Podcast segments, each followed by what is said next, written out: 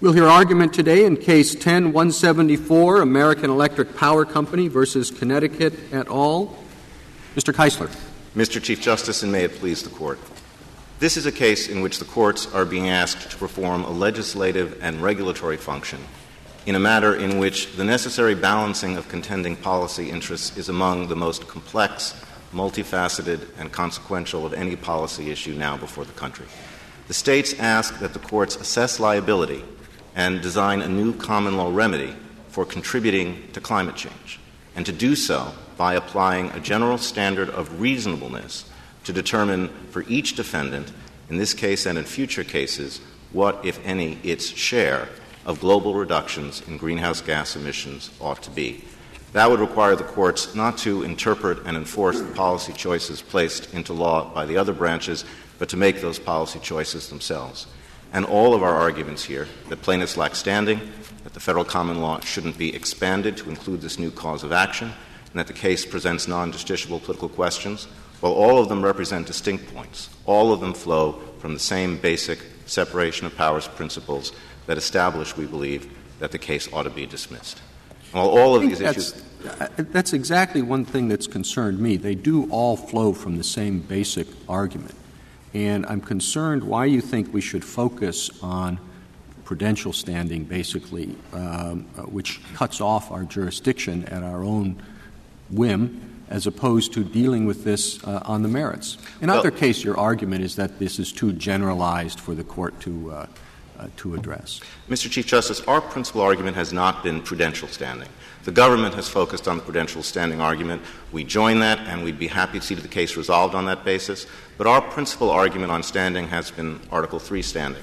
And we actually believe that the court could resolve this case and address the issues in any order, with one possible exception, which is that we do read the Court's decision in Steel Co. as holding that the Court has to address Article III standing before reaching the question of whether there's a valid cause of action. Mr. Keisler, what good does it do you to have this Court say that there is no Article III standing? The suit will just be brought in state court. Well, under state common law, and the state's rules of standing are not ours. Well, many states, Your Honor, have similar doctrines of standing, similar doctrines of political question. You only need one.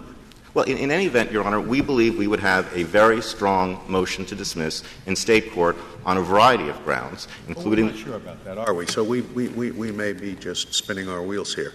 Tapping the case to state judges instead of federal judges. I'd frankly rather have federal judges do it, probably. Well, as I said, Your Honor, I think we would be able to defeat a state common law claim on grounds of state law for lack of proximate cause, on standing and political question grounds that many states have that parallel these. But in any case, whichever ground the Court resolves this case on, we think it's clear that the cause of action can't proceed. Well, the Court held that if you had a state court suit with a state plaintiff, wouldn't the state be able to adduce federal common law as a ground for recovery? And then we'd get to the merits and see if there's a federal common law cause of action. It's possible, Your Honor, although we think they'd be more likely to proceed under state common law. But either way, we don't think the elements of a state or federal common law cause of action under nuisance could be met here. And we're very confident we could defeat that claim in state court as well. Well, we all know that you sometimes have to peek at the merits to see if they're standing. There's a little cheating that goes on. But in this case, it does seem to me that you're lacking any clear precedent. When I think of standing, I think of Frothingham versus Mellon. That isn't this case. But the Court has said in Worth versus Selden that the plaintiff has to demonstrate that it will benefit in some tangible way from the Court's intervention. If you have the precedent of Massachusetts v. EPA, and if any one plaintiff has standing, I guess that's enough. So if we look at standing alone, it seems to me that the states would have standing on the same basis that Massachusetts had standing. Justice Ginsburg, we believe that Massachusetts was very carefully qualified to focus on the particular regulatory context of that opinion. The Court said that it was addressing standing to challenge the denial of a petition for rulemaking when the agency would be proceeding incrementally to address a broader problem, and a statute specifically gave the petitioners the right to seek that kind of incremental protection. The Court was very specific about that. The statutory right was of critical importance, it said, to the standard. Mr. President, the Court did say that, but it's cut off from the Court's actual analysis in the case. When the Court goes through injury and causation and redressability, the Court never refers to the statutory cause of action. But it does, Justice Kagan, specifically refer to the regulatory context in which the case is taking place. The Court said that if the EPA's arguments there about traceability and redressability were adopted, it would doom most challenges to agency action because agencies proceed incrementally. Here we have no statute, we have no agency proceeding incrementally, and we believe there is no basis for the plaintiffs to seek that kind of incremental relief when they've acknowledged that will have no material effect on their injuries. And they acknowledged that in the state's complaint, when they specifically said that the relief they seek here would only constitute these defendants' share of the larger overall emissions reductions that would be necessary in order to have any material effect on climate change or the injuries that they assert. That is an acknowledgment that the relief they seek here would not provide them any redress except in connection with other reductions that would be obtained elsewhere. And that, we think, means that this is a classic case in which the injuries are not the product of the defendant's conduct, but of the collective independent actions of numerous third parties not before the Court. But the Court clearly understood that in Massachusetts versus EPA and said that it was enough. And I would think that under traditional standing principles, the standing there was actually harder to find because one had to go through the EPA first. One had to say the EPA should regulate, and then the EPA would regulate, and then the question was, would that reduce emissions levels? Here, the EPA is out of the picture. The action is much more direct. But there, Your Honor, they were suing a defendant, the EPA, that had regulatory authority over the entire country. Here, they're suing five separate defendants, each of whom have to be evaluated individually, and there is not a single one of them against whom the relief sought would have any tangible effect on the injuries that the plaintiffs claim here. But we also think that Massachusetts is relevant in a completely different respect, which is the Court was very specific in Massachusetts about what its role was and what it wasn't. The Court said, we lack the expertise or the authority to second-guess the policy choices of the EPA, that its role there was to compel the agency to adhere to the statute as the Court interpreted. In this case, the states are asking the courts to play exactly the role that this Court disclaimed in Massachusetts versus EPA, which is to make those policy choices in the first instance. And they say that the courts can do this because the courts have done this in prior nuisance cases.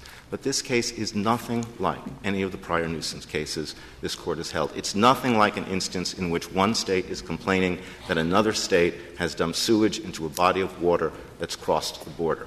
So how many states does it take? I think, if it's three states who've made that allegation, I don't know exactly how you draw the line between a case like Tennessee Copper and this case.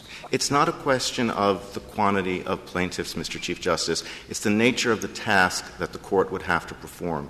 And this task is different because of the global nature of the phenomenon. Now, I'm more receptive to this kind of argument if I know we're going to the merits as opposed to standing. I recognize that we slip in and out of the two categories and don't want to make it difficult on you. But I take it that these arguments also go to whether there's a cause of action on the merits. Exactly, Your Honor. And whether the Court should expand the federal common law to recognize this. The global nature of this phenomenon makes it different because every sector of the economy worldwide produces greenhouse gases, and there is no geographic nexus, as there was in Tennessee Copper and every one of the other nuisance cases, between the source of the emission and the victim that claims the harm. And that changes what the Court has to do. It means that any court or policymaker thinking about how to alleviate the kinds of injuries that are pled here has to first think, what is the appropriate overall level of greenhouse gas emissions in the atmosphere, and then make a comparative judgment about how the reductions that would be necessary to achieve that level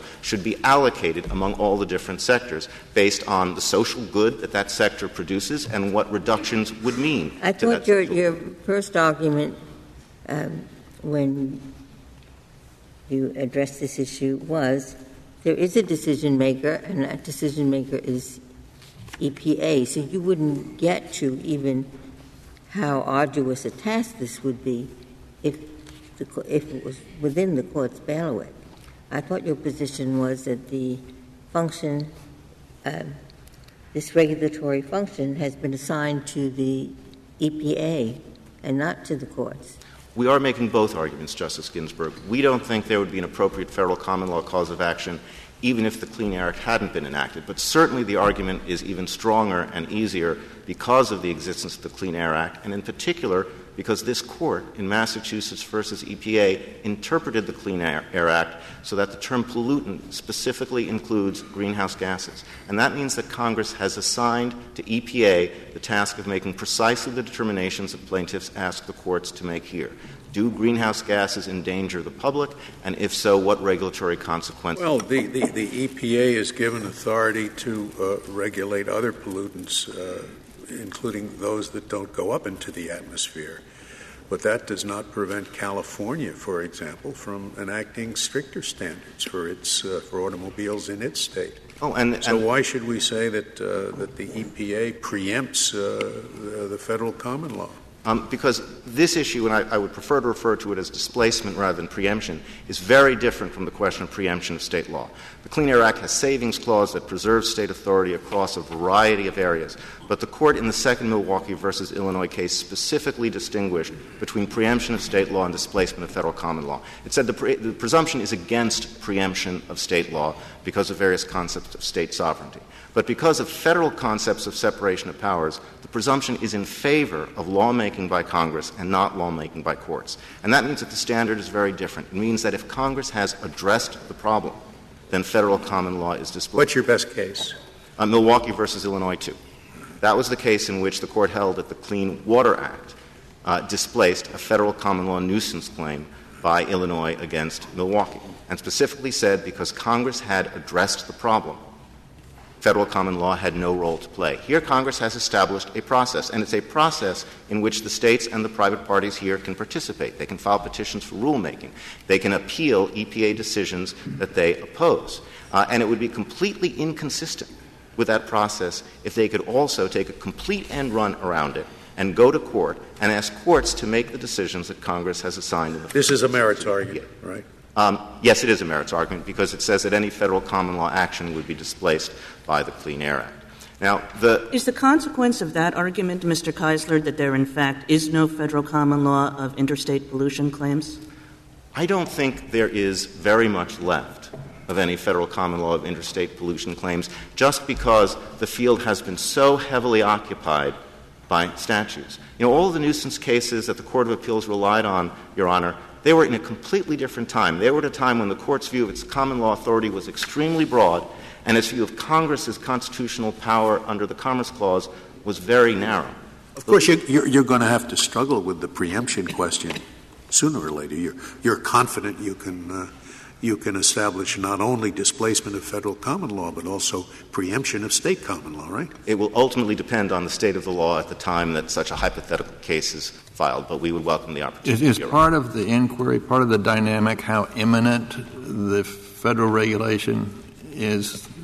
I don't think so, Justice Kennedy. I think the question is always what Congress has done, not what the stage of the EPA rulemaking process is. Congress, not EPA, can create or modify or destroy causes of action. And that's why the Court said in that Milwaukee 2 case that when Congress has addressed the problem, that's the end of the inquiry. And there's no question that Congress has addressed not simply the general problem, but the specific problem here. It has a statute which assigns EPA the authority to regulate pollutants in certain ways, and pollutants have been defined under Massachusetts versus EPA to include the precise greenhouse gases that are at issue here. There couldn't be a more specific example of Congress having addressed the problem and assigned a different approach to dealing with it than letting the courts work it out under federal common law. And the states and the private plaintiffs' argument is that the federal common law will only be displaced when EPA adopts the precise regulation that provides the precise form of relief that they're asking for. And there's no case that says that, and that's not the law. EPA could EPA give that relief? And we're dealing with existing stationary sources. We're not dealing with new or modified sources. So we believe that the EPA can consider, as it's undertaken to do, regulating existing non-modified sources under Section 111 of the Clean Air Act. And that's the process that's engaged in now. It's announced that it will propose standards in the summer and complete a rulemaking by May. Obviously, at the close of that process, there could be APA challenges on a variety of grounds, but we do believe that they have the authority to consider standards under Section 111. And if the Court has no questions, with the Court's permission, I'd like to reserve the balance of my time. Thank you, Mr. Keisler.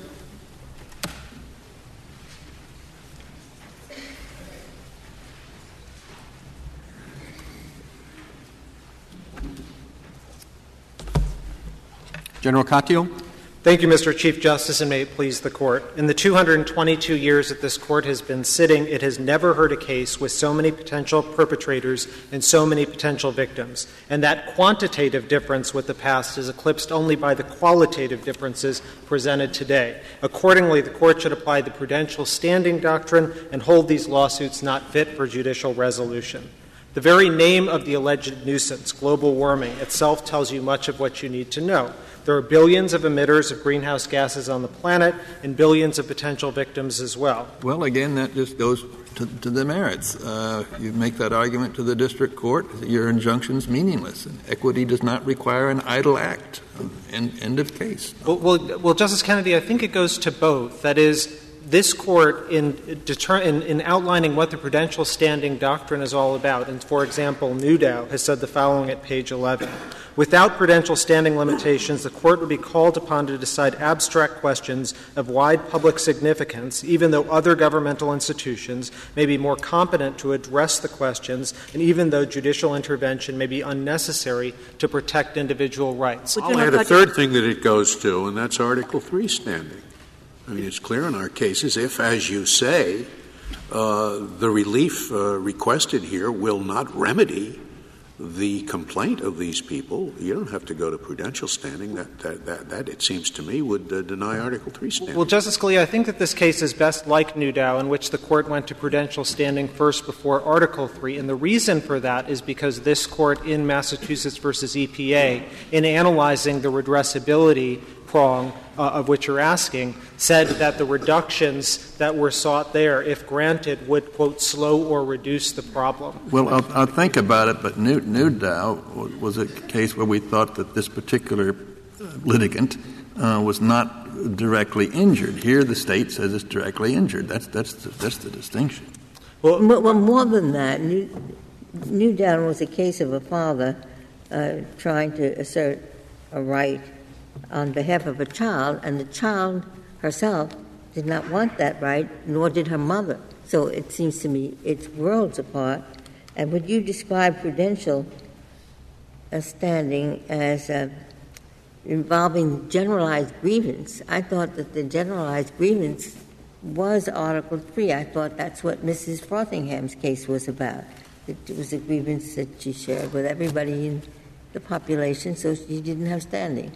Justice Ginsburg, we're not here saying that this case falls inextricably from the facts of Newdow or, frankly, from any case that this Court has decided. There is no case in the 222 years that announces the precise rule we're seeking here, and the reason is because you have never heard a case like this before involving the quantity and quality of the claims sought here. General Katyal, that there also is no case where we've ever used this language of generalized grievance as a prudential matter rather than as an Article III matter. So am I wrong about that? Well, I think that this Court has, in Newdow and in Worth versus Selden, used the language of generalized grievances to reflect prudential considerations. Well, Newdow quoted the language of generalized grievance that came from Warth, but it didn't specifically pin anything on that language. I quite agree with you, Justice Kagan. This is not like a case in which the government is announcing some rule of standing that requires the Court to, for example, call into question previous precedents of this Court that reached the merits or something like that. This Court has never had a case involving this scale and scope, and we think that the prudential standing doctrine, at least in a circumstance like this, which is a federal common law cause of action in which the Court is already being asked to fashion the rules, and as Justice Scalia says, an equitable action in which the Court has, I think, special abilities to fashion relief if appropriate and not, I think prudential standing reflects best the kind of tapestry of different factors. General Katyal, how about the Aiken case? Because in the Aiken case, I think the government came in and made the same argument, that even though the injury was concrete, it was too generalized, and therefore there should be no standing. And the Court specifically rejected that argument, both as to Article III and as to prudential standing. Right. And I think Aiken says that the prudential standing cases thus far have been about has concrete injury been shown to a particular person. And we're not disputing that for purposes of Article III, concrete injury has been shown to at least one plaintiff. But we to that extent, you disagree with Mr. Keisler, because he says there's no Article III. That is absolutely correct. We do disagree to that extent. We think that prudential standing best reflects the Court's general intuition in this area that when a problem is of this magnitude and literally involving the world, where everyone is a potential perpetrator, everyone is a potential victim, and where their own theory at page 15 of their brief in 32 and 40 say if someone contributes one drop to the nuisance, they can be sued. Now, we don't usually your phrase is exactly what bothers me. We don't usually base a decision on our general intuition. And the idea of prudential standing, that we have jurisdiction of a case, but we're not going to decide it, is contrary to Chief Justice Marshall's famous line that if we don't have jurisdiction, we can't decide it, but if we do, we have to decide it. But I think that the prudential standing doctrine generally and the zone of interest test in particular really do focus on this question, Mr. Chief Justice, about whether or not a case can be cut down to judicially manageable standards. I'll give you that on the zone of interests, but there you're dealing with administrative law and a very narrow proposition. And I think it's Justice Kennedy's point, or at least the point of his questions, that these issues meld into the merits, and at least for anyone who's troubled by the idea that we're not going to decide a case, even though we have jurisdiction to decide it, maybe that's the better place to address it. Well, I'll move to that and take your invitation, Mr. Chief Justice. Before doing so, I would say that if you're going to give me administrative law and zone of interest, I think you should then give me federal common law, which this Court is at its height in terms of fashioning who can come into court and what those rules I don't understand why you assert that the remedy here will not provide the relief. That you acknowledge that, don't you? That the remedy here cannot possibly stop global warming, right? We acknowledge that the relief that they are seeking looks like the relief in Massachusetts versus EPA, which is that it would, if the Court— It does. In Massachusetts versus EPA, the relief was allowing a federal agency to regulate the entire society's carbon emissions. Justice Scalia, that isn't what the Court said. What the Court said is that it would allow regulation in the transportation sector, which would be approximately 1.7 billion tons. And here, they are saying 650 million tons. And so I agree it's less, but I think that and one can criticize the reasoning in the majority, but if that is the rule of this Court, and I think that as long as a slowing or reduction— You think that was the holding of Massachusetts versus EPA, that EPA can only regulate the transportation section? That is what the Court based its redressability analysis on. Is that the holding of the case? And do you think the forthcoming EPA rules can only govern transportation? Of course not. I'm just saying that— Of course the case covers the EPA can do. Right. And I'm just talking about the redressability part of the analysis, Justice Scalia, and for that, the Court said that this reduction in the transportation sector was sufficient. If I could take the Chief Justice's invitation to address displacement at this time. We believe that we meet the state's own test for displacement, which is found at page 46 of their brief, which is a federal common law nuisance claim is displaced when a federal statute or regulatory action addresses the nuisance. And here you have not just the Clean Air Act, you have the Clean Air Act Plus, a cascade of a number of different actions taken after Justice Scalia, the opinion in Massachusetts versus EPA. At what point in this? In what point in this cascade did the displacement occur? We think that the Court doesn't really need to get into it, and for the reason is this. Displacement actions are extremely rare. Federal common law actions are rare. So we don't think you should announce some sort of general standard for when displacement occurs. It's a more case-by-case situation. Here you have undoubted evidence that it has occurred because of a number of different things. But we don't know what EPA may do down the road. We don't know what Congress may do down the road. So don't we have to have some idea about when this takes place in order so that this precedent certainly be applied to the future course of conduct? Certainly, right? Justice Alito, I think it's appropriate for the Court to look at what is happening right now, and here's what's happening. First, in December 2009, the EPA issued an endangerment finding these greenhouse gases significant pollutants. But General Katyal, suppose that the EPA had decided not to issue the endangerment finding. Would your argument still apply? I think that would present a difficult case because it would be the one like the petitioners make, which is the Clean Air Act alone. And I think that what the states themselves acknowledge and what the language of Milwaukee 1 says in it is that, and this is at page 107 of the opinion, it may happen that new federal laws and new federal regulations may in time preempt the federal common law of nuisance. We think that both together presents the best and easiest case for displacement. And you have that here. You have not just the endangerment finding, you have the EPA regulating all passenger cars, all light motor vehicles right now. But if I insisted you answer the hypothetical I gave you, what would the answer be? No endangerment finding. Is there displacement? I think that it's a difficult case to make for displacement, but I think it could be made for the reasons Mr. Keisler suggests. Why is it, but I don't want to try to make a case for you, but why is it that much more difficult? It's just, I mean, it's sort of like the negative commerce clause, right? The fact that EPA has the authority to regulate in a particular area means that the ball has passed from the courts to the agency, to the executive branch, and they made an implicit decision not to regulate a particular question. Absolutely. I think that there's a good argument to be made. I imagine the argument on the other side that you'll hear in a moment is that the Clean Air Act doesn't look precisely like the Clean Water Act in terms of forcing the agency to decide various things. I guess that would be a preemption question rather than a displacement question. I think that very well may be. And with respect to that, Mr. Chief Justice, you had asked before about state common law causes of action and whether the existence of those would somehow mean that the court should either find jurisdiction or reach the merits in a way. And we think that the same arguments that prohibit the court from recognizing a federal common law cause of action for displacement very well may be preemption questions as well that could be addressed down the road with respect to state common law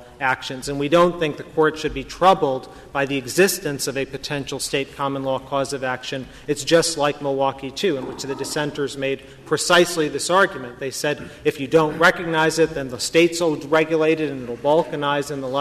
And what the majority said is, that's a question for down the road. The question for now is, has displacement occurred? I understand that that's not the issue here, but does the government have a position on that if New York law provides exactly the same public nuisance claim that is now asserted under federal common law? Would that be consistent with? I don't think we have a position at this time on that. That's, I think, an enormously complicated question. We'd get into at an appropriate time. Our central submission to you on displacement is this, that there is literally no precedent for the argument that they are making here, which is that the federal government has to regulate the precise jot and tittle of the specific relief that they are seeking before displacement occurs. And do you have a position on whether there's anything to be displaced here? Do you have a position on whether there is, in fact, a federal cause of action?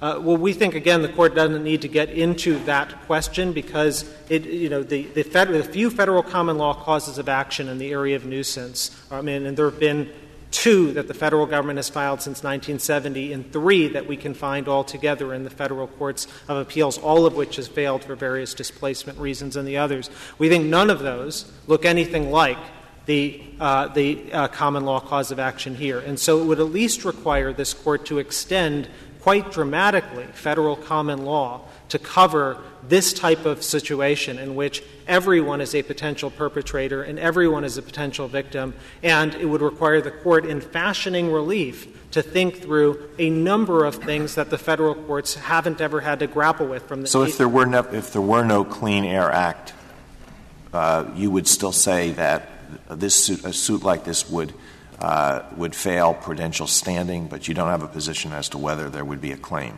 That is correct. We think it would still fail prudential standing because of the quantity and quality of the nature of the problem here and the multitude of different policy judgments that would be required, that this Court would be required to undertake to adjudicate a federal common law cause of action in the absence of a statute. But I'm sorry, General, because I was understanding your answer differently, and maybe I misheard you, as saying that if there were no legislation here, you doubted that there was a federal law cause of action. Is that correct? I doubted that there was prudential standing. No, but as to whether the cause of action exists under federal common law in a case like this, where you said it was so different from the other federal common law cases that the Court has seen. I think I put it as we doubted. I mean, I think that it would require a dramatic extension, Justice Kagan, of a case like Tennessee Copper and the other cases that this Court has heard, which are essentially A pollutes a river or something and hurts B. A here is the world, and B is the world. And that is such a difference in scale and scope to pose enormously difficult questions as to whether this Court should recognize such a cause of action. Same hypothetical. Assume no federal statute and assume no federal common law. What about state law? Does state common law become displaced because it's a matter of federal concern?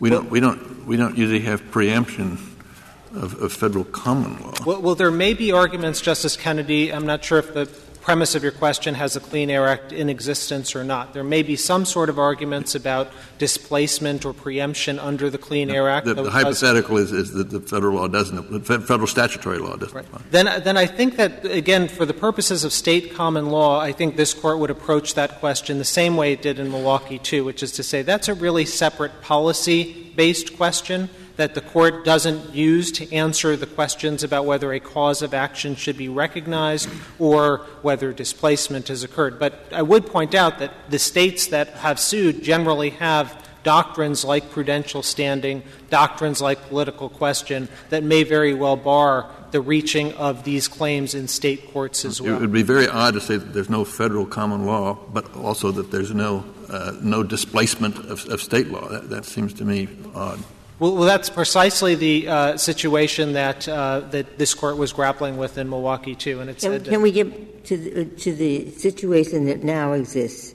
They are seeking standards for existing sources. I asked Mr. Keisler, and do you agree with him? This is not a new source or modified source. We're talking about existing sources.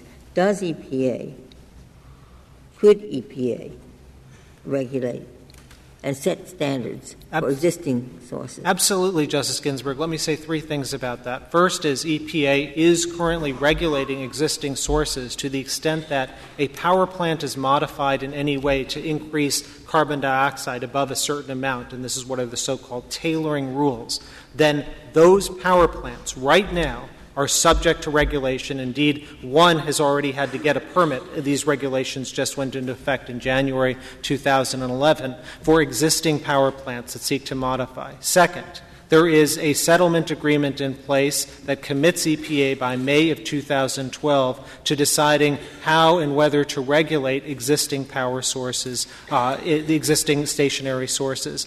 And third, and I think most fundamentally, there is no precedent, Justice Ginsburg, that says that the government must regulate the specific industry, the specific thing that the plaintiff isolates in order for displacement to occur.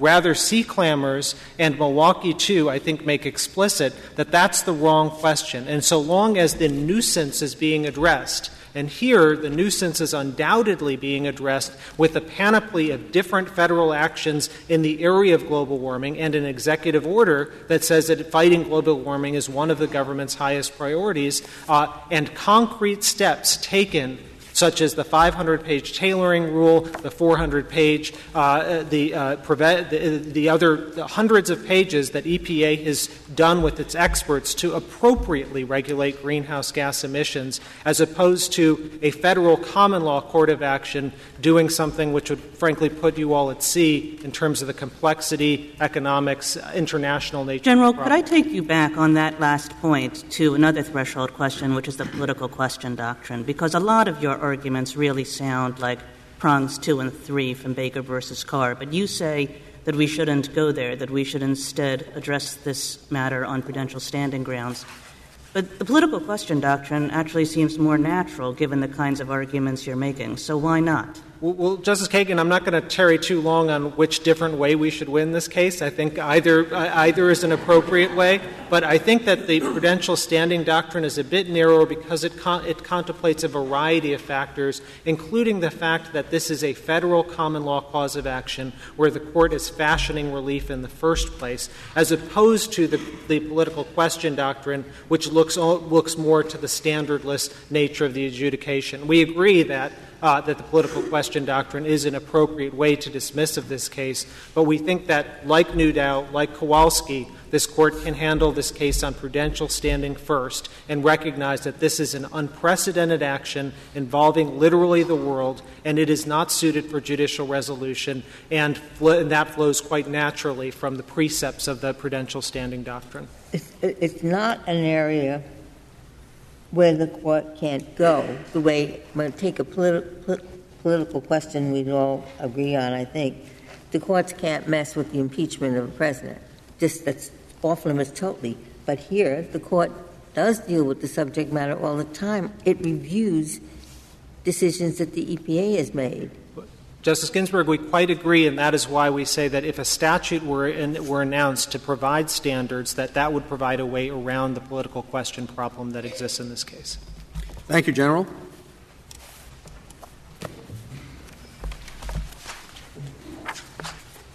General Underwood. Mr. Chief Justice, and may it please the Court, this case rests on the long-standing fundamental authority of the states to protect their land, their natural resources, and their citizens from air pollution emitted in other states. It rests on three propositions. One, the interests of the states are harmed by global warming. Two, these defendants, as the five largest U.S. emitters of carbon dioxide, are significant contributors to it. And three, these defendants could take reasonable, cost-effective measures to reduce their emissions in a way that would slow the effects of global warming. We will have to prove these propositions. And after we do, the district court will have to determine whether it can frame an appropriate equitable injunction. That's what discovery and trials are for. But this court should not close the courthouse door to this case at the outset. The common law action for public nuisance has been around for hundreds of years, has been adapted by courts to cover new environmental threats, and there's no reason why the courts can't do the same thing here. The defendants say there are too many plaintiffs, too many potential defendants, and that adjudication of this case will require courts to solve the entire problem of global warming. But that is simply not so. On the plaintiff's side, this is about the states. We are alleging the kind of injury to states that has been traditionally recognized by this court. Their lands, their citizens, their businesses are being injured by pollution emitted in other states. General Underwood, the relief that you're seeking, asking a court to set standards for emissions, sounds like the kind of thing that EPA does. I mean, Congress set up the EPA to promulgate standards for emissions. And now what the relief that you're seeking seems to me to set up a district judge who does not have the resources, the expertise, as a kind of super EPA.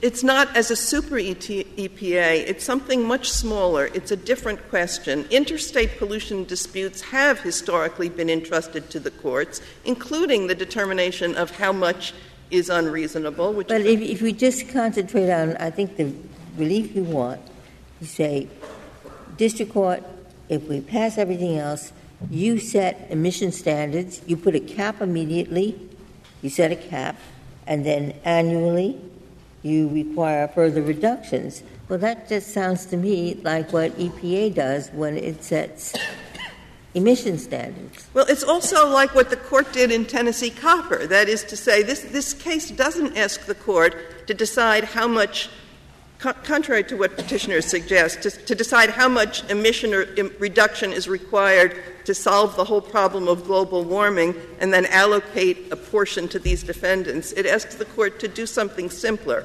and that is to decide whether these defendants can take reasonable, cost-effective measures that would help to slow the pace of global warming. So how does a district judge decide what is reasonable and cost-effective? There are considerations. This is not a situation in which the emission of greenhouse gases can be totally prohibited. Correct. There are countervailing interests. So how does the court, how can a district court balance those interests? Well, I'd say two things about that. One, it was also true in Tennessee Copper that it was not the case that the sulfur emissions could be eliminated or that the plant was to be put out of business. The court in that case ordered a reduction of sulfur, a quite specific reduction of sulfur emissions in one season and more in another season. Right, but do you seriously argue this isn't orders of magnitude more complicated than that case? It's somewhat more complicated. It's larger. I don't know if it's more complicated. The way a court would do that is presumably the way it did it in Tennessee Copper. That is, there could be expert testimony. There could also be evidence about what other emitters are doing, what they do that is feasible and cost-effective to reduce their emissions. In Tennessee Copper, one of the defendants settled, and the other was subject to an order, and it would have been available to the court to look to what the settling defendant did for some indication of what the non-settling defendant might well be ordered to do. So there is evidence available from which a court could conclude what is reasonable. What factors go into the cost-benefit analysis that would have to be undertaken to decide what level of emissions are reasonable in light of the threat of global warming? The available technology, the cost of that technology.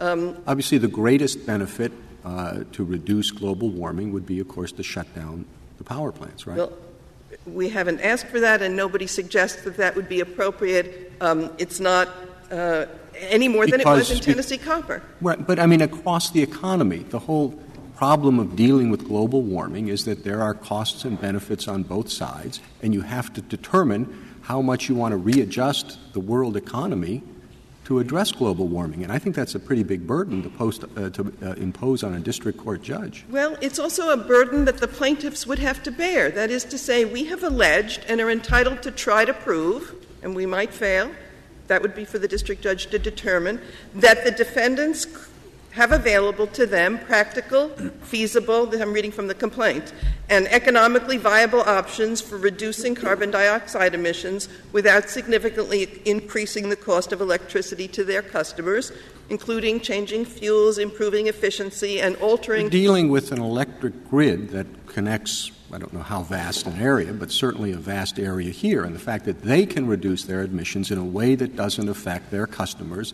is based on the fact that other power plants that are part of the grid will serve the customer's needs to some extent.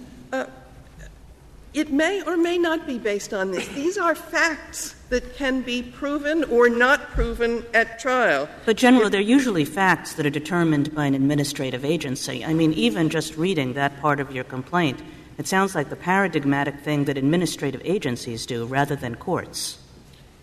But if there were no agency and if there were no Clean Air Act and somebody was shooting poison into the air in a way that injured people in another state, the states would have... But if there were no, we'd be living in a different world. There is an administrative agency and there is a Clean Air Act. But those are questions about what has been called the merits or displacement. The question of Article III standing, the question of justiciability, the question of... political question, those are the same question, whether there's an agency or not. But we can concede that, but we still have the displacement argument in front of us, and I thought that's what we were addressing. We can talk about the displacement argument. I just wanted to be sure that I understood the question of standards to be a question addressed to the political question point. And even if it might be desirable to have an agency set standards, it is not something that is beyond the power of a court. And the court set attacks. The agency is engaged in it right now, and that's another facet of this case, the potential for conflict. The EPA, after not acting for a while, has now agreed that it does have authority to classify this is a pollutant, and it has taken the first steps. One argument that the EPA, that the United States is presenting is the way agencies go about this is incrementally, so they're starting with motor vehicles, and then maybe they'll go to new sources, and then they'll get to maybe where you are. But you want the court to start with the existing sources to set limits that may be in conflict with what an existing agency is doing. Do we ignore the fact that the EPA is there and that it is regulating in this area? No, we do not ignore that. This is a very peculiar moment in time for this case to arrive in this court, because what is offered as displacing is something that is said to be imminent, not something that actually exists. And something that is imminent may never happen. It was, of course, for that reason that I believe the United States suggested a GVR, and we suggested that the case be dismissed so that the lower courts could deal with the unfolding events as they occur. But the case is here now, and there is no federal statute or regulation that currently regulates the emission of greenhouse gases by existing unmodified power plants like the ones operated by the defendant. And the Clean Air Act works very differently from the Clean Water Act. It did not put in place a permit system for all emissions when it was enacted in 1970.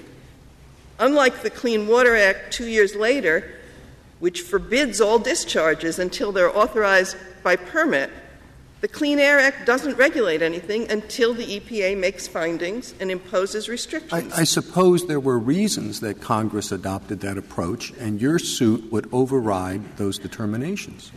No, our suit is consistent with those determinations. That is to say, the design of the statute leaves pre-existing law in place until EPA steps in. If the Clean Air Act were thought to displace the common law before any regulation occurred, that would mean the immediate effect of this anti-pollution law in 1970 was to reduce pollution control. How much regulation do you need before you would admit that there is displacement? Is it a preemption analysis that you're adopting or a displacement analysis? It's a displacement analysis. I believe it's a displacement analysis. What we start from is that the states have a historic right to go to court under the federal common law, and that to deal with the problem of interstate pollution, and that was a promise that they obtained that federal remedy in exchange for the surrender of sovereignty in joining the Union. So there's a strong federal interest in there being a federal remedy. Now, when the Clean Air Act was passed, without any regulations, if it displaced the federal common law, there would be no federal law applicable at all, because the federal common law would be displaced and there would be no federal regulatory law. The states would have recourse at that point to state common law, as has been suggested. That would be available still, but this Court has said repeatedly, and it's correct, that there is a strong federal interest in regulating this subject matter of interstate pollution with federal law. Federal common law is the default position, and when Congress and the agency act to displace federal law and put in place, to displace federal common law and put in place federal regulatory law, that's when the displacement occurs. What is your test for displacement? When do we tell whether there's displacement or not? Has there been some displacement in this case, but just not total displacement? Or there's been displacement as to automobiles. The EPA made a considered judgment about emissions of carbon dioxide with respect to light motor vehicles. The EPA has made no judgment with respect to stationary sources. What if the EPA made a judgment, but it just was not the judgment that you liked? Suppose that the EPA said, we've looked at stationary sources, we're not going to regulate. Would that displace? I think if it were a judgment that the amount of carbon dioxide emission from stationary sources that was currently happening was the correct amount that would displace. That sounds like preemption to me and not displacement, or at least preemption with another label. Well, of course, there are some similarities there between the two. In each case, we're talking about whether one law substitutes for another, whether one law ousts another. Well, maybe you can tell me to what extent displacement is different from preemption. Tell me in this area you're going to have displacement, but not preemption. Or I guess it's the other way around, in which there's going to be preemption, but not. Well, what's the difference? You said in response to Justice Kagan that if they've made a considered decision that this is the amount and no other amount, higher or lower, then there'd be displacement. In what way is that different from preemption? Well, the difference isn't on that front. The difference is that with respect to preemption, Congress has to decide that it wishes to override state law expressly. Here, what we're talking about is simply whether Congress or the agency has acted. It's a little different. They don't have to have in mind federal common law. They simply have to act in a way that substitutes for federal common law, because the promise of the Republic, really, for the states was that the states would have a federal law applicable to their interstate pollution dispute. And until there's a new one, they have the old one. I don't think that they have to have in mind state law for preemption either. If indeed the state law just positively conflicts with a federal statute, it doesn't matter whether Congress had state law in mind, does it? I don't know. No, but perhaps not. But we talk about, though, whether there was intent that preemption is ultimately a matter of congressional intent, and whether Congress intended and preemption should not be lightly inferred. It's probably the case that preemption should be harder to find in a close case. You haven't told us how.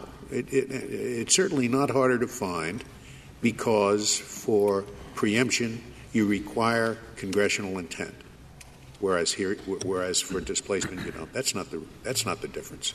What is the difference? Well, I think in this context they probably work pretty similarly. I would just say that in each case the question is, what does the new law do with respect to the law that it is said to replace? And I think you're right that under your theory they operate pretty similarly, and I thought the whole point of Milwaukee versus Illinois was that they're two very distinct propositions. Well, they have different reasons for existing. That's certainly what Milwaukee versus Illinois said. That doesn't mean they have to, in every instance, operate differently. The point of preemption is about the federal-state balance, and displacement is simply about separation of powers and the interaction of various agencies within the federal government. Your point is that EPA, until EPA gets to the point of setting standards for existing sources, the court can be side by side with the agency. We know the agency is beginning. It starts with light motor vehicles, and then it's moving forward. But you say as long as the EPA hasn't gotten to stationary sources, the court can be conducting a similar function with one of many differences. Is the EPA is setting the standards.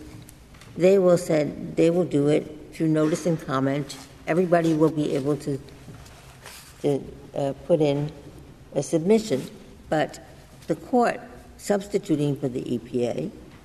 How does the court replicate that notice and comment process? When you say the court substituting for the EPA, it would be the EPA substituting for the court. That is the default, the beginning position before there was legislation, before there was an agency, is a common law remedy. But now there is an agency, and we know that it operates in a certain way through notice and comment rulemaking. And here is the court, and how does it operate to get to those standards? Well, TVA suggests that there's an inexorable march, that there's a regulatory program underway. But what they point to is an agreement by EPA to begin considering whether to regulate new and existing power plants. That can't be enough. The federal common law exists for the purpose of giving states a remedy for interstate pollution. And if it's displaced when the EPA begins thinking about it, then EPA could think about it for a long time. They've said when they hope to complete this rulemaking, but it is not uncommon for delays to enter into such processes, and it could be a long time before EPA actually arrives at a judgment. A lot can happen to delay or derail the fulfillment of a promise. General, do you think that you have a federal common law cause of action against anybody in the world? Your briefs talk a lot about how these are the 5 largest emissions producers.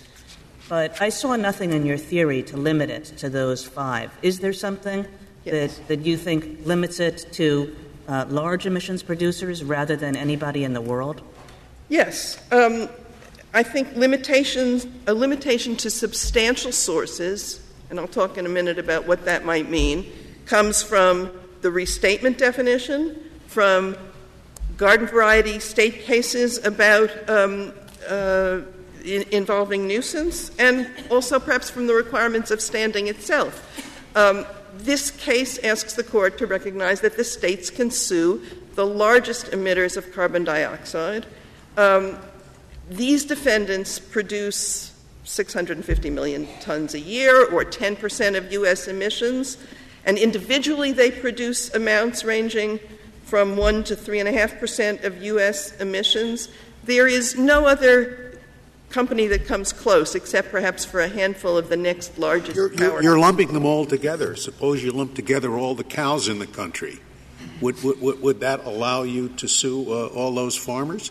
I mean, don't you have to do it defendant by defendant? Courts sometimes... Cow by cow, or at least farm by farm?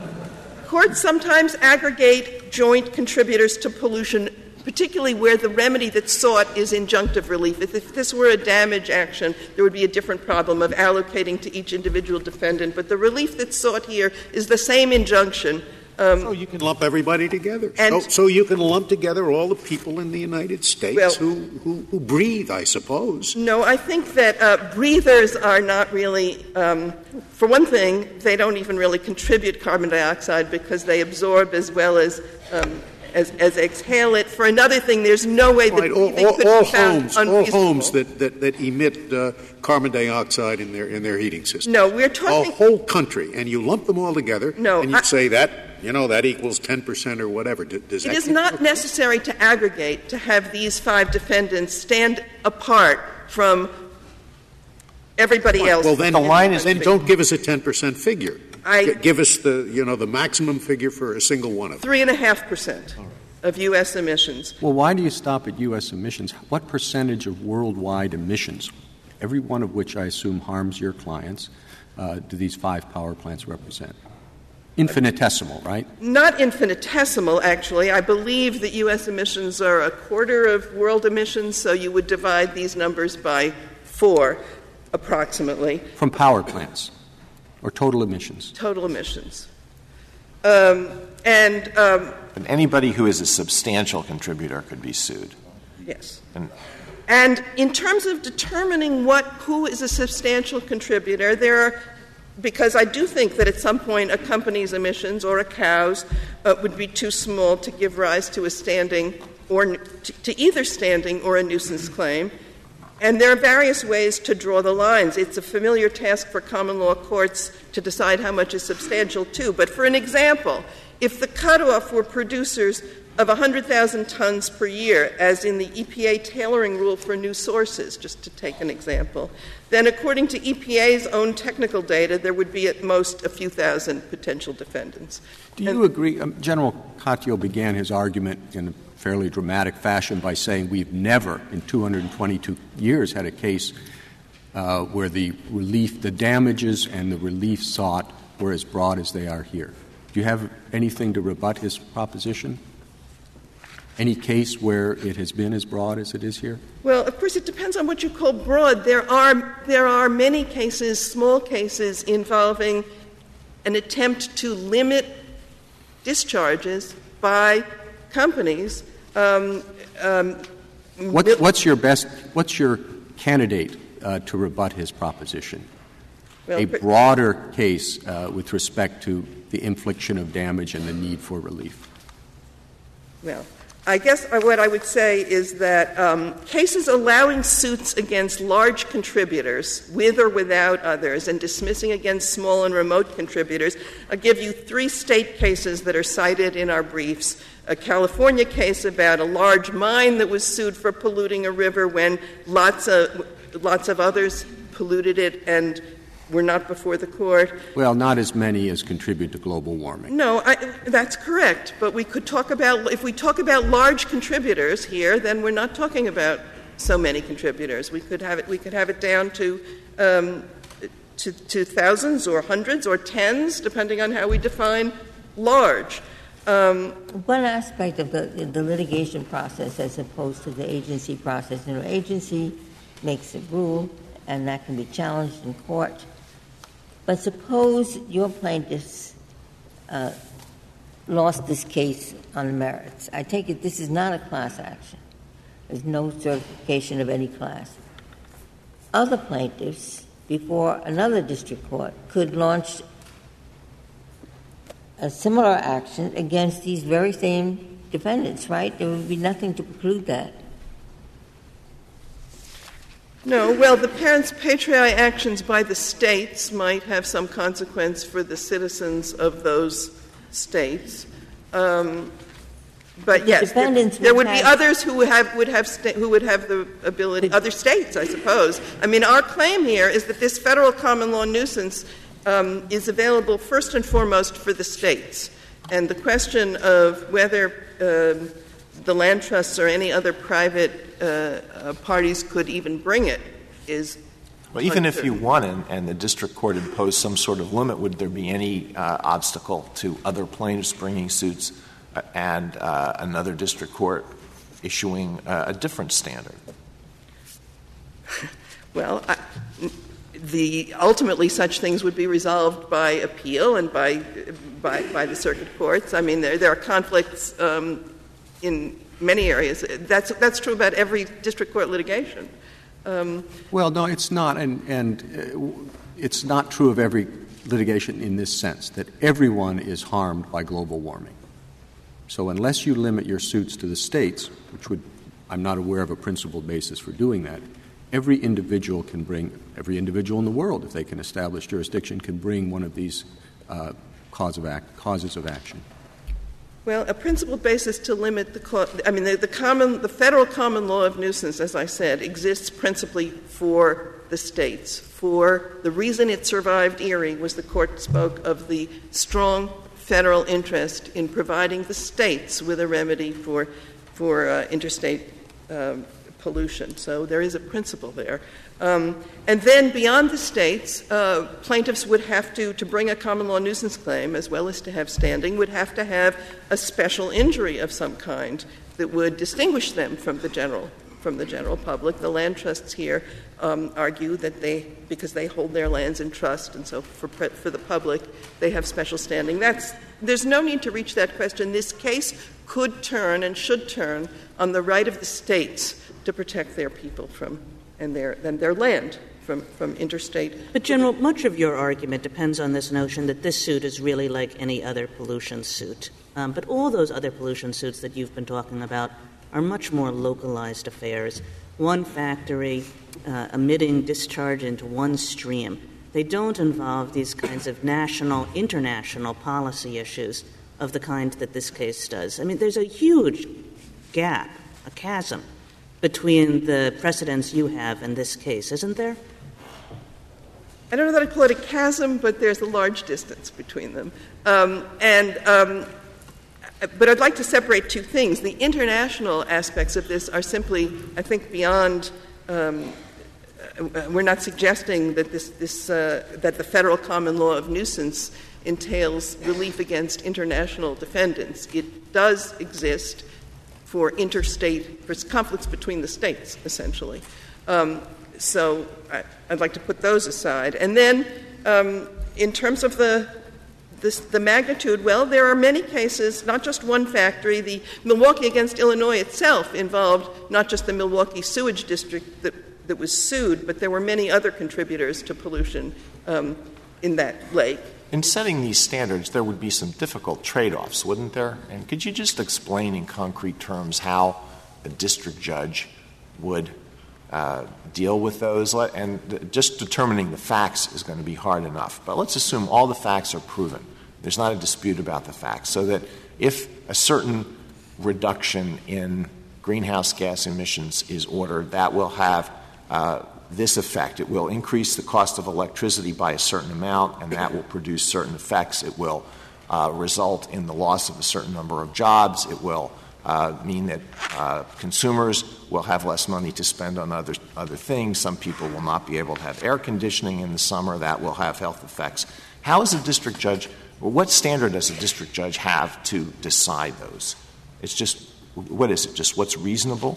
Well, reasonableness is the beginning. I've suggested already, first, that we've alleged that this can be done without increasing the cost to the consumers. That may seem that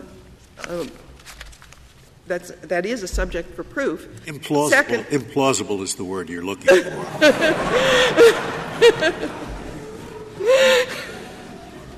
Thank you, Justice Scalia. But a very good place to look is what other companies have been able to do or have done, including, as I suggested, in Tennessee Copper and perhaps in this area as well, companies that settle this litigation or companies that don't litigate but instead do adopt measures that haven't been widely adopted. There is a practice to examine in the world about what's feasible and what's cost-effective. And that's not different from — Well, suppose cost-effective. Suppose your complaint is the same, but you alleged what I get from reading is might be the best way to deal with the problem. I would like the court to impose a tax of $20 a ton on carbon. All right? And we bring all the polluters in, and the same injury that you have, everything's the same. You have 14 experts who say this is how to get it done. It's cost-effective. It'll lead to substitution. It will actually bring about a world without global warming. And so let's do it. Now, does the district judge, in your opinion, have the power to enter that order? I don't think so. All right. Now, the next question is going to be, if he does not have the power to enter that order, which could be proved to be extremely effective and as least possible harm to the consumer, why does he have the power to enter the order you want? Because the common law of nuisance is addressed to direct the polluter to abate the nuisance. Oh, this will. This is addressed to that. It says abate the nuisance. Here's how you're going to do it. You're going to put a $20 a ton tax on carbon, and lo and behold, you will discover that nuisance will be abated. And we bring in 15 economists. Actually, the order we're asking for is less intrusive than that. We ask the defendants to abate the nuisance. We ask the court to order them to abate the nuisance by some amount, informed by what information is available about methane. Well, why is it less intrusive to try to get into the details of how an electricity company will, in fact, run its operation than to say all you have to do is make a change in the dollar sign that you charge for your product? Well, because we're not suggesting that the court would get into the details on our theory either. It would be the defendants that would get into the details, that would figure out for themselves what the best way was to meet the standard. I wish Justice Breyer had made this argument in the EPA case. I don't think the EPA case.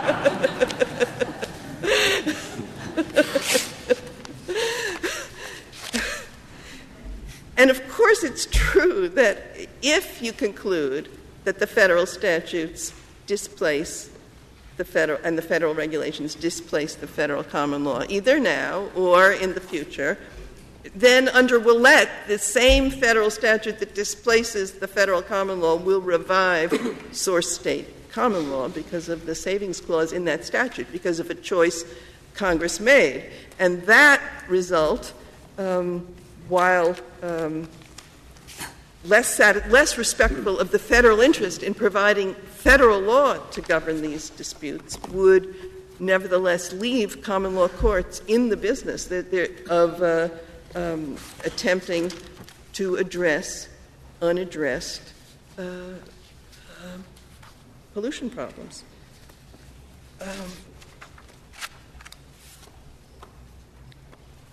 The suggestion has been made that the EPA has entered the field of greenhouse gas, and that's enough. But it isn't just one field. It only seems like one because the EPA once said the whole subject was off limits and beyond their jurisdiction. Once that obstacle is removed, there still remain a series of programs under the statute, a series of kinds of sources that need to be regulated. The Clean Air Act regulates by substance and by source. It's a collection of statutory programs, and taking action under one program can't displace the common law as it applies to matters outside that program. It may well be that there will be a regulation soon that displaces, but it would be very surprising if this Court concluded that the promise of regulation is enough to displace the federal common law as distinguished from the actuality of it. The Court has suggested that a court might impose standards that would conflict with what the EPA is doing, but there's really no reason to think that would happen, because if what a court sets out to do is find out what feasible methods there are for reduction and then order the defendants to make reductions that are feasible, that's a much less taxing inquiry, a much less demanding inquiry than the EPA is likely ultimately to make. What if the EPA comes up with a different number? Would it than the one that you achieve in this litigation? Would the EPA prevail? The EPA's number prevail, or your number prevail? You mean an emission reduction? Yeah. I mean, if the EPA, when the EPA speaks, the EPA's rule will displace the federal common law. We're talking entirely, and will displace the judgment that has been obtained under federal law. If it would presumably provide a basis for the defendant to go back to the court and vacate the judgment or alter the judgment to comply with regulation, should that happen. Right, and the court says no. And that's what appellate courts are here for, isn't it?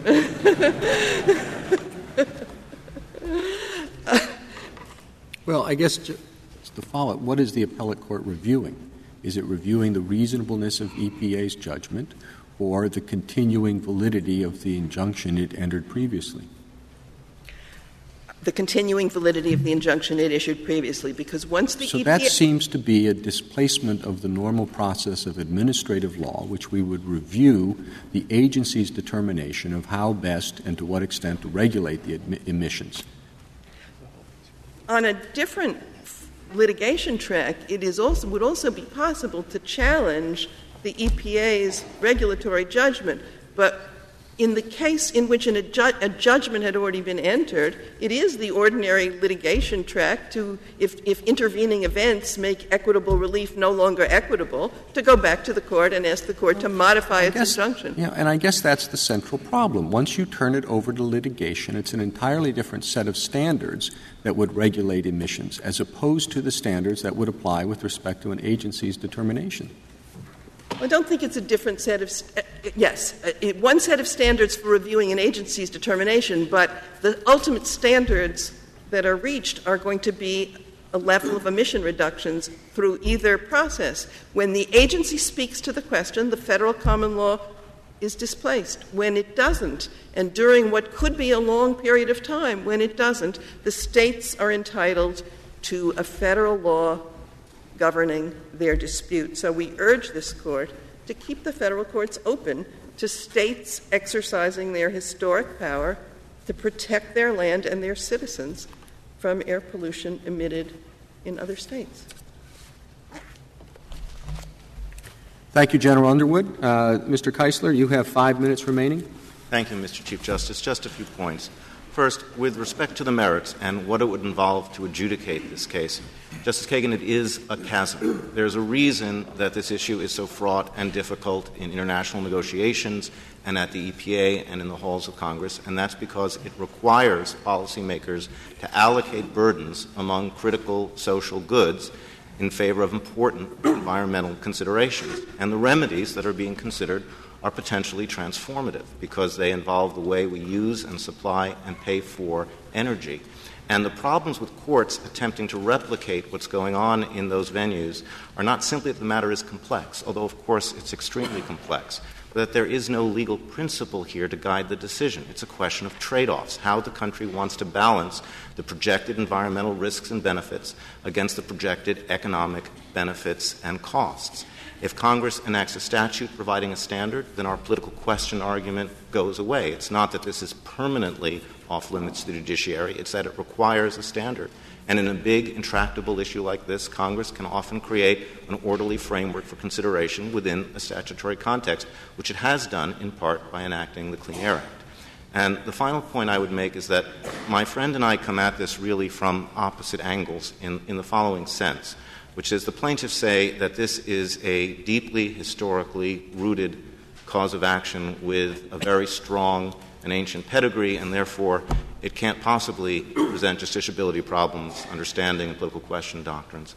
And we say that the very powerful standing and political question obstacles that we think are apparent on the face of this are a signal that this is nothing like the historical cause of action that they've relied on. To classify climate change as a tort would trigger a massive shift of institutional authority away from the politically accountable branches and to the courts, which we think would be inconsistent with separation of powers. And for those reasons, we ask that the Court reverse the judgment and direct that the case be dismissed. Thank you, Mr. Keisler. Counsel, the case is submitted.